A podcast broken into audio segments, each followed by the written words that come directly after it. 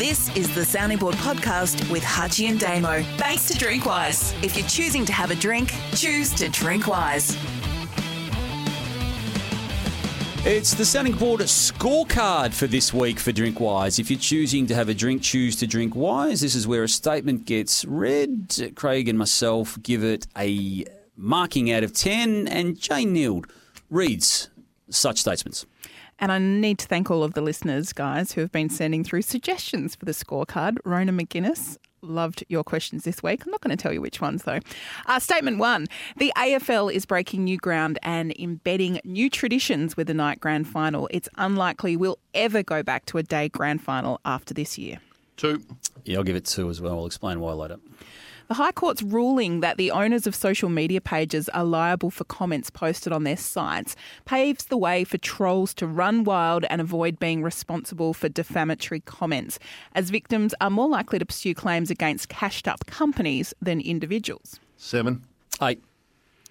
With reports that vaccine passports or certificates can easily be forged or bought online for 200 bucks, there is little hope that a passport system will enable event organisers and employers to safely control access to events or workplaces. Three. Four.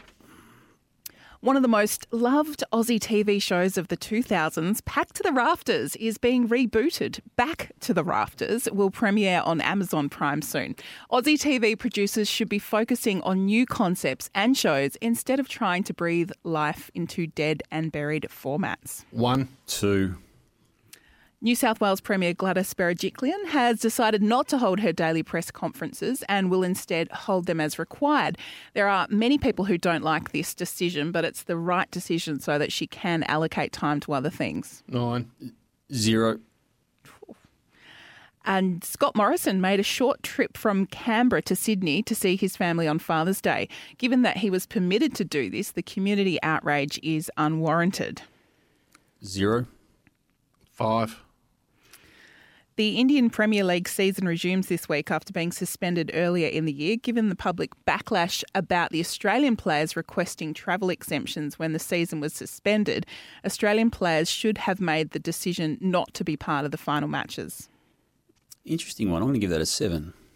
Pass. The media need to stop with cliched bittersweet angles around Melbourne fans, i.e., not having an MCG grand final experience, and just embrace the sheer joy that D supporters should be feeling to be a contender for the Premiership. Zero. One. Channel 7 need to address their double standards in cancelling Georgia Love after a foolish, quote, racist tweet, while still employing other stars with way more serious crimes in their background. Pass. No, you've only passed once. You've already Twice. passed. Two passes. Well, why, why are you it. passing? Answer it. I can choose to pass if I want to. Well, I never passed, and I'm going to give that a six. If the AFL wants to be a truly national code, they need to appoint an NRL relations envoy to mount a charm offensive against Peter V'landys to ensure there's no future clashes between NRL and AFL final fixtures. Zero. One. Good question, though. And I just, right. yeah, go for it. Back, backing over them, Jane. Uh, they don't need to worry about the NRL. Do their own thing. I'm not really across the Georgia Love. That's why I passed. So you might be right, might be wrong. I just don't know enough about it. Uh, I, I think the bittersweet angle was a big part of the Melbourne story. That's why I've given it a zero. I think it's very fair coverage. I, I didn't understand the Australian question on the Indian Premier League. That's why I passed there. Scott Morrison. I can understand from both ends. I'm sitting on the fence.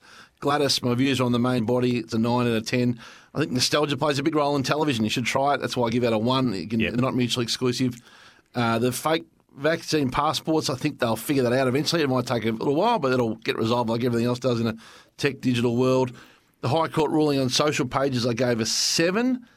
Um, I, I am concerned about that, but equally, I do think that it, the owners will get even harder on the trolls, which will be a good thing.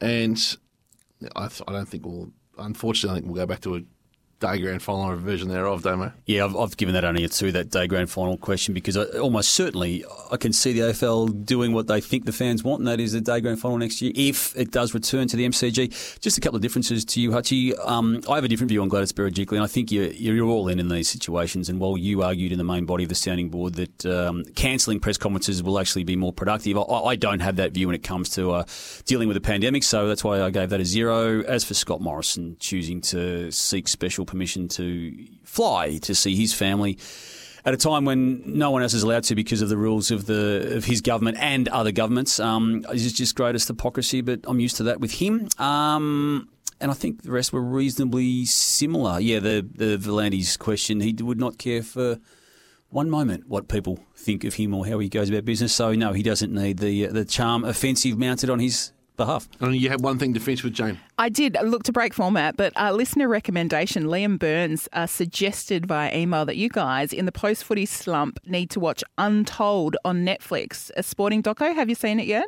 No. Okay, I Untold on the list. Uh, Liam says it is the best sports documentary I have ever seen.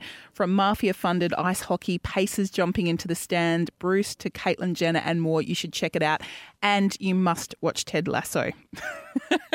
That's your last bit, though, isn't it? Yep. Yes, that's me. Thank you, Jane. Thank Magnificent you, Jane. job as always. And if you're choosing to have a drink while you score, choose to drink wise.